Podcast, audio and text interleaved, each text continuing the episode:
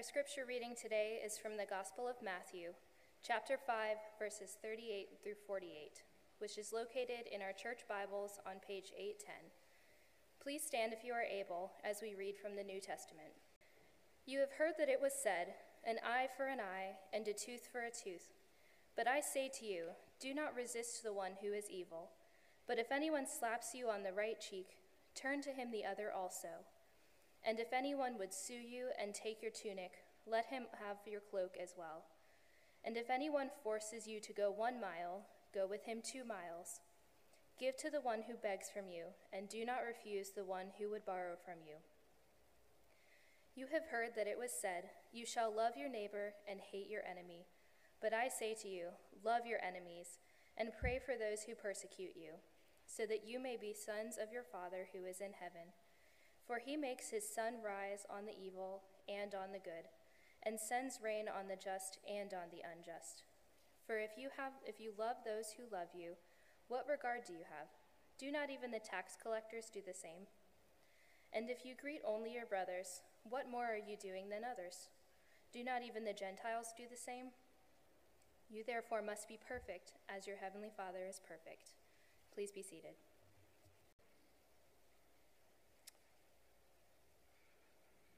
Lord, we thank you for your great promise to us. Come to me, all of you who are weary and heavy laden.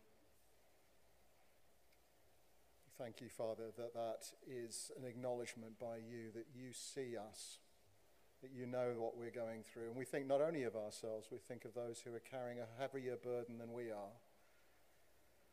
And our prayer is for them this morning, Lord, that you would lighten their burden that you would ease their load, that they would find rest in you.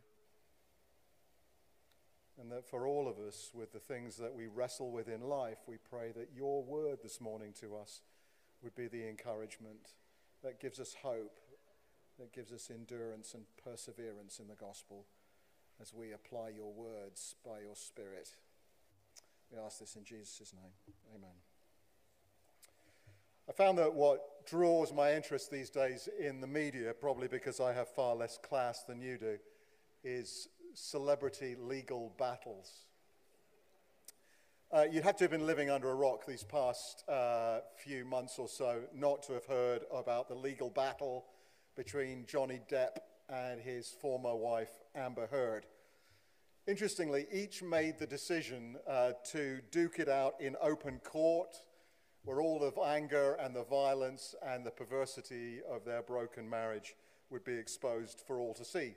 She judged him a monster, and he pronounced her the real abuser.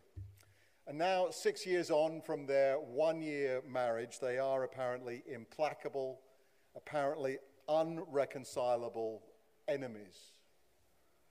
What did John Bradford say there? But for the grace of God, go I. Last Sunday, Frank preached on what Jesus had to say about the making of oaths, and he applied that directly and helpfully to a lifestyle for the Christian of simple honesty and a reputation of honesty in the community. What last week's passage and this week's have in common is that they both of them apply to someone who finds themselves in a law court. So, if you are a witness in court, how will someone know that you are telling the truth? Well, is it the oaths that you're going to make to support your uh, assertions? Or is it because you are known as a consistently honest person? Or if you find yourself at odds with someone and your case has come to court, how will you respond to their insults against you? How will you respond when they have taken something from you and the court is weighing what is right?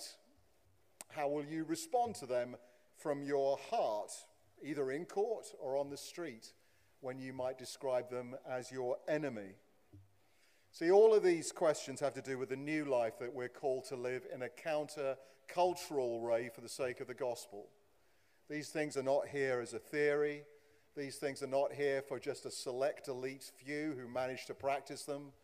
These are not just metaphors, they are meant for us for us, the church, to live in and to be changed by because of Christ's mercy. So if you will turn to this passage, you'll find it on the reverse side of the worship guide this morning or in the Bible as uh, Delaney has read it to us. That will be helpful as we make our way through it. This is the assertion that by Christ's authority and because of his mercy, three things are now true of the church. This is the first of them. Because we belong to Christ, the principle of how we deal with personal injury has to change. Verse 38 to 39a and verse 48. Jesus says, You have heard that it was said, an eye for an eye and a tooth for a tooth. But I say to you, you know, whenever Jesus says this, and he does this, say he says this for the fifth time in the Sermon on the Mount, you have heard that it was said, but I say to you, the question is, is he contradicting the Old Testament? After all, on this occasion, this is a quote directly from Leviticus and from Deuteronomy. So is Jesus contradicting the Old Testament? Is he saying that this was not true? and the answer to that question is no, he's not. The clue is, and you'll find this quite often, he refers, notice, to what was said as opposed to what was written. And what was said had been said by the rabbis, by the commentators on the Old Testament, by the, the Mishnah, not by what was written and meant in the original law and the prophets. So, what is Jesus' complaint here against this misinterpretation? Well, his complaint is that the rabbis have taken a foundational principle in the law, and it's a principle that you and I know. It's the principle of proportionality. It's the principle, if you have any Latin, is lex talionis, which has actually nothing to do with talons, but has to do with the idea of payment in kind. It's the idea that the punishment should fit the crime, which is still a big part of our own Western law today. And they had taken that and they had desi- turned it into something it was never designed to be a code for personal vengeance. So here is Jesus. He's forcefully correcting that misunderstanding. He's saying to his followers, You are not going to live that way. And at the same time, notice he's going further than Moses did. He's saying more about the law than Moses did, and he's applying the law in ways that Moses could never have done. And this shouldn't have been a surprise for Israel. It shouldn't be a surprise to us because Moses himself had told Israel in Deuteronomy 18 the Lord your God will raise up from you a prophet like me, from your brothers. It is to him you shall listen. Which explains a good deal, explains why at the incident at the Mount of what's called the Mount of Transfiguration in Matthew 17, where Peter, James, and John come across uh, Jesus in all of his glory with Moses and with Elijah there, a voice from heaven tells them, This is my beloved Son listen to him. So, if we're going to understand the Sermon on the Mount, you have to start with these two ideas in view, and we're learning as we go. The first is, is that Jesus is not contradicting the law of God in the Old Testament, he is contradicting a misapplication and a misunderstanding of it. And secondly, he is asserting that he himself is far greater than Moses and that he has the authority to explain the law and to apply it and to intensify it in ways that Moses didn't. Why? Well, because again, the new life of the kingdom is about him. I love my mother in law. I have to say that, not only because she might be watching on live stream this morning, but because we all of us can misunderstand the application of the gospel, can't we? It was not just simply those, uh, those Jews of the first century. We consistently do this, we misread the Bible. My mother in law has often told my wife and I, uh, and me very kindly, uh, that she knows why it is that we're in full time ministry. It's because she says, God needs nice people like you to do his work. To which I want to say two things Do you know me? And secondly, I want to say at the top of my lungs, what total claptrap, what utter rot. Do you have any idea of that which you speak, woman? But that would not be kind, it would be rude and not helpful to marital peace. So, to be fair, it's not just my mother in law, right? It is all of us. We all arrive in the Sermon on the Mount asking ourselves first, So, what do I have to do? It's not that that isn't a question, it's just not the first question. It's the wrong place to start. The point here is not to tell yourself, just do this somehow, just grit your teeth and do this. That's always the world's religious reaction. Just do something. No, the gospel question always begins with this What is God like? What has God done? And so you see, verse 48, Jesus tells the crowd, Be perfect as your heavenly Father is perfect. This is about who God is. He is perfectly loving. He is long suffering. It is His loving kindness. It is His grace and mercy. It is His authority to tell us to do this. He has called and empowered His people to live in a new way. Do you think about this? He has placed His Spirit within you so that this isn't just theory for you. So that as you step out in faith and try to do this, you will find the power to be able to endure in the doing of it. You have heard that it was said, Jesus says, but I say to you. Part of the contemporary powerlessness of the church, I think, is that we've forgotten that this is the way that we're supposed to live, actually live. This is the good news of what God has done. This is what the Spirit has given you to do and empowered you to do. It is God's ethic for you to actually live by. So, how you and I deal with personal injury must change for Jesus' sake. Second, God's grace, notice, requires more than fairness from us to show people the gospel, verses 39 through 42. But I tell you, Jesus says, do not resist an evil person. At the risk of uh, dragging you further into the gutter of tabloid news, I, I have um, taken to asking myself uh, not what would Jesus do, but what was Johnny Depp thinking? I imagine there was a moment when Johnny heard what the newspapers had printed about him back in 2018. If you have got a longer memory, you remember this. And he could have thought to himself, well, am I going to let this go? This was the headline. It's only the Sun. It's only the gutter press. It's not the Washington Post. Or when he read Amber's op ed in the Washington Post two years later, he could have responded, Am I going to let this go? After all, she doesn't name me directly, he could have thought.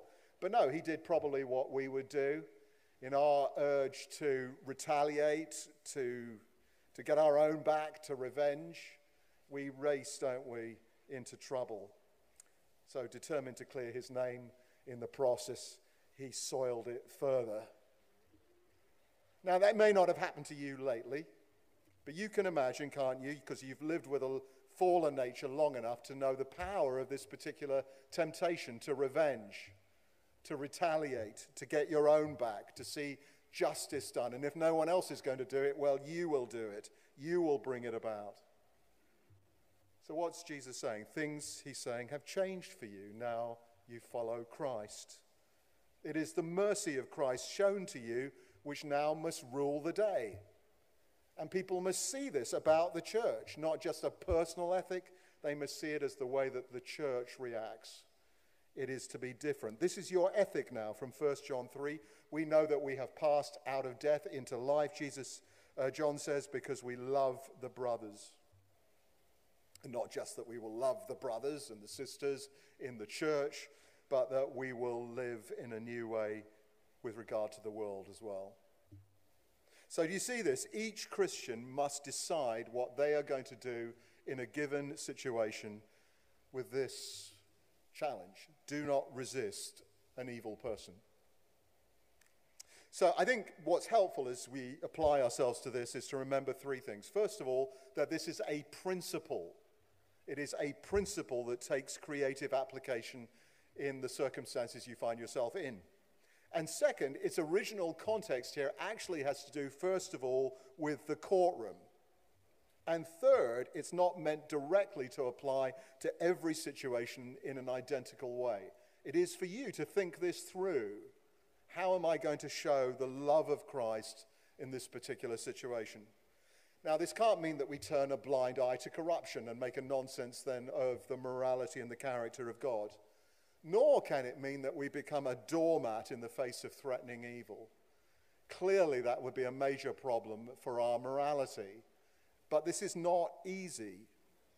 And so, in the extreme scenarios that will come into your minds, particularly ones that have to do with the defense of others, you'll notice this isn't one size that fits all. And Christians, as you know this, have had to apply this in different ways in actually kind of similar situations down through the centuries. They've had to think about what this means as the principle of the love of God motivates them. So it is a principle where you are to apply Christ's love in the situation to an evil person as God moves you. And why is that? Well, it's so that others might see that you're interested first, not in fairness to yourself, but you're interested first in Christ for them. So here's a quick example of how this might work out. This is a lighter example than many that we might draw upon. The people who discipled me when I was a teenager, teaching me what the Christian faith was, were having their house painted. They were, I was over one day and they were having their house painted, and the painter came to them expecting payment, and they got out their checkbook and he said, Actually, I'd prefer cash. I don't really want to have to deal with the taxes.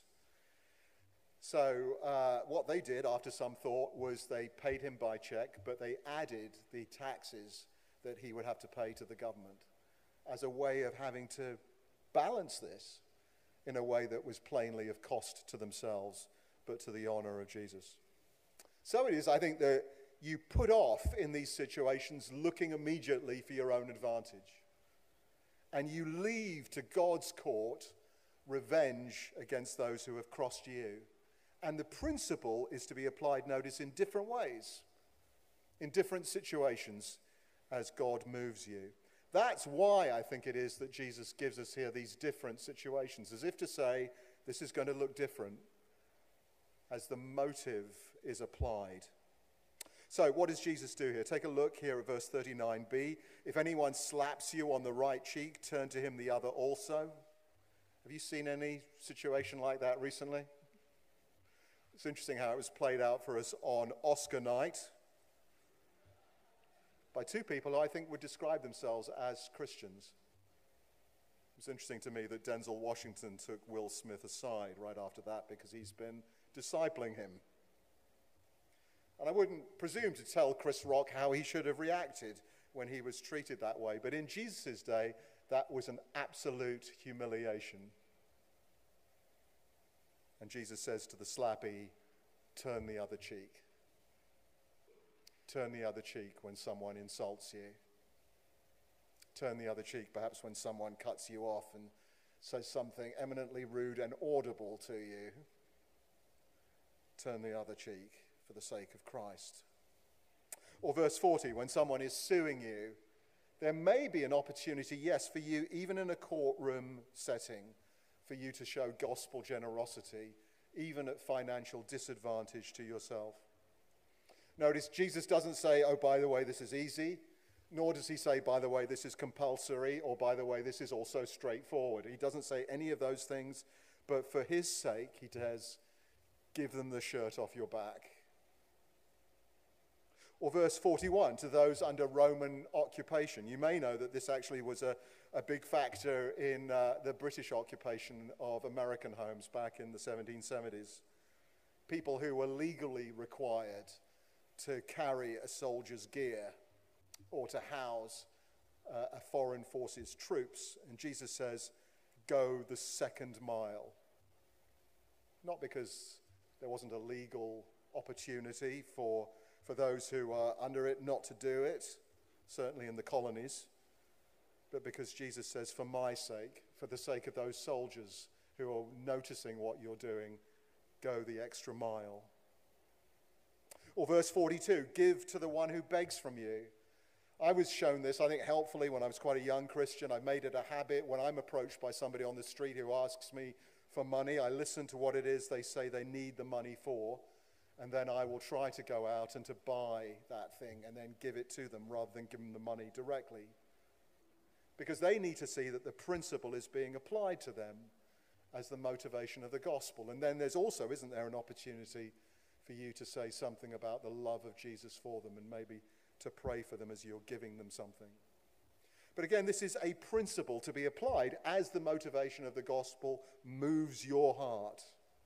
And underneath it, it says, don't look for fairness. It says, and I think this is so important right now in our cultural moment do not insist on your rights. Now, don't be foolish, but perhaps don't allow your idea of what is right for yourself to have the ruling for the day. Because this is not for you, it is for the sake of Jesus. So that's the way that Christ has his people think. It's, it's not love for yourself at that moment, it's love for that person through an unexpected act of kindness or generosity. So, what are you doing when you do that? When you're doing that, it's uncomfortable. It seems like the other party is getting away with something they shouldn't get away with. Your value is in question, but at that moment, here's an opportunity to look to the cross of Jesus and say, No, that's where my value is.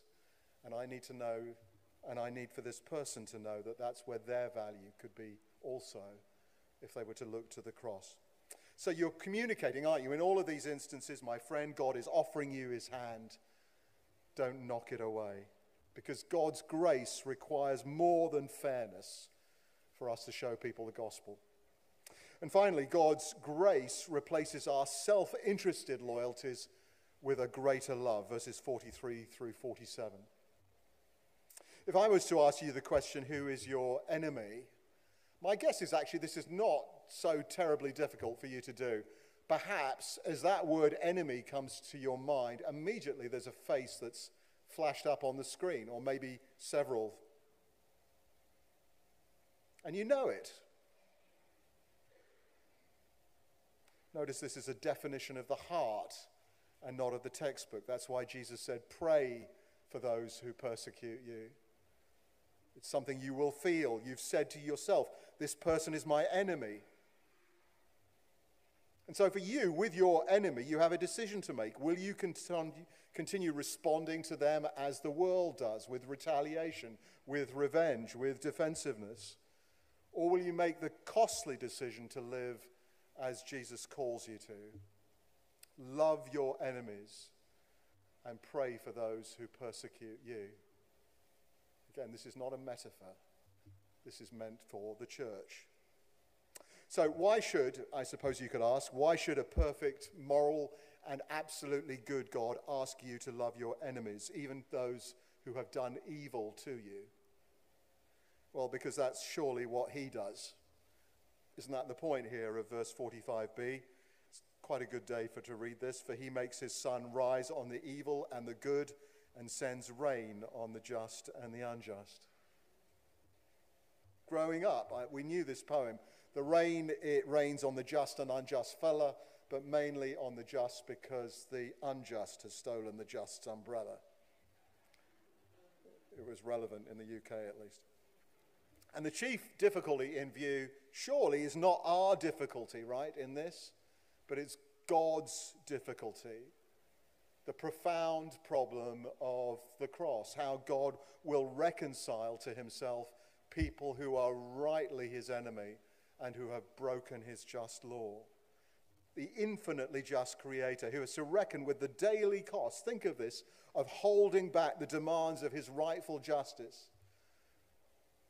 As he sees the multitudes in Ukraine right now stamped underfoot. We're not even talking about combatants, we're talking about people who are dying there, or people in Africa who are starving to death, much of it because of the neglect of the Western world that has the resources.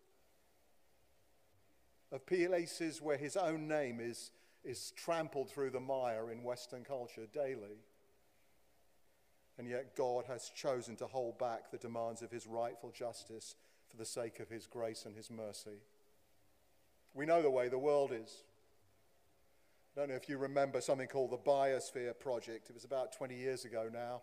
There were two of these in the Arizona desert a group of eight researchers placed inside a sealed environment in the desert uh, to see uh, whether uh, humans could thrive in a space colony. And actually, they did pretty well in terms of food and shelter. Uh, what they didn't do well with was socially. Within apparently a matter of weeks, they had divided into two camps that didn't speak to each other for the rest of the two years. That's what we fallen human beings will fallenly do. But that is not God's nature. Paul has this little phrase in Romans 5 which gives us a glimpse into the core of his personality. While we were his enemies, Paul says, he reconciled us to him by the death of his son. While we were still sinners, Christ died for us. So we will wait to see our advantage done. But God, by his nature, who is holier than we are, obviously takes action first. So the gospel requires us, verse 45, to bear that same behavioral characteristic as the Father has. We are to demonstrate that characteristic because we belong to Him now and because we are signposts not for ourselves, but for His mercy. And that cost will have a social dimension. The people that you want to be with at church, the people that you will have over to your home, the kinds of people you will hang out with as friends. Think of all the ways that that's playing out now in our national conversation about politics and ethnicity and culture and religion. And Jesus rebukes here the tribalism in the church. If you love those who love you, if you greet only your brothers, do not even tax collectors and Gentiles do the same. So, these are big issues for the church still today. And there are things that personally we need to wrestle with and apply if we are going to apply the gospel of Christ. In closing, let me uh, share a final illustration. My wife and I were in Lowe's yesterday. We're not particularly handy people. We don't go there often. We have no idea where things are. And this very nice man who was overhearing our conversation uh, volunteered to help us. He took us out of his way to find where the right diverter for the shower was. We didn't know what a diverter was, he knew exactly where it was. And while we have you, we said to him, uh, Do you happen to know where the WD 40 is? So he said, Okay. And he trudged us over to, to aisle, aisle uh, 18 uh, to show us where that was and what size we needed. And, and then we said, One more thing. Uh, do you happen to know where you get one of those stopper things that you put on the door to stop the door banging against the wall? And he said, Okay. And he took us over to that the nicest man in Lowe's, I think, yesterday, getting a little tired of us, strangers, and our requests. I imagine he had a life of his own, but he didn't get to lead it yesterday. What do we Christians then do with the gospel? The gospel of this perfect God who has not just given up his time for strangers, but has given up his life for his enemies. That's the template. That's what we've been given. That's the deal that we have signed up to live under. That is what marks us out as being different from the world. Not that we're nice people, not that we're moral people, because we're not. But we stand for Him and we obey Him and we follow Him. So, this is the mission of those that God has made His friends in Christ. Love your enemies, pray for those who persecute you. Let's pray.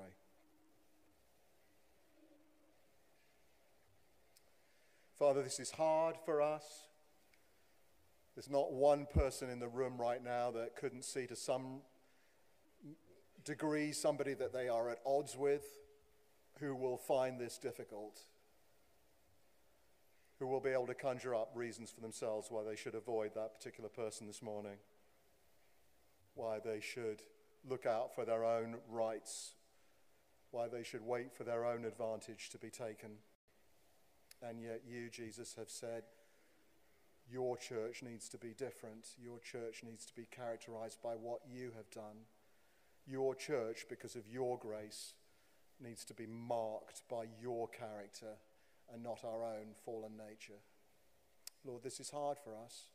And because of that, we need your spirit that as we choose to do these things, as difficult as they are, by faith, Lord, that you would give us the power and the grace to be able to do them. Lord, would you make your church different? Lord, would you make us the church of Jesus? Would you make us stand out, we pray, in these things, in Christ's name? Amen.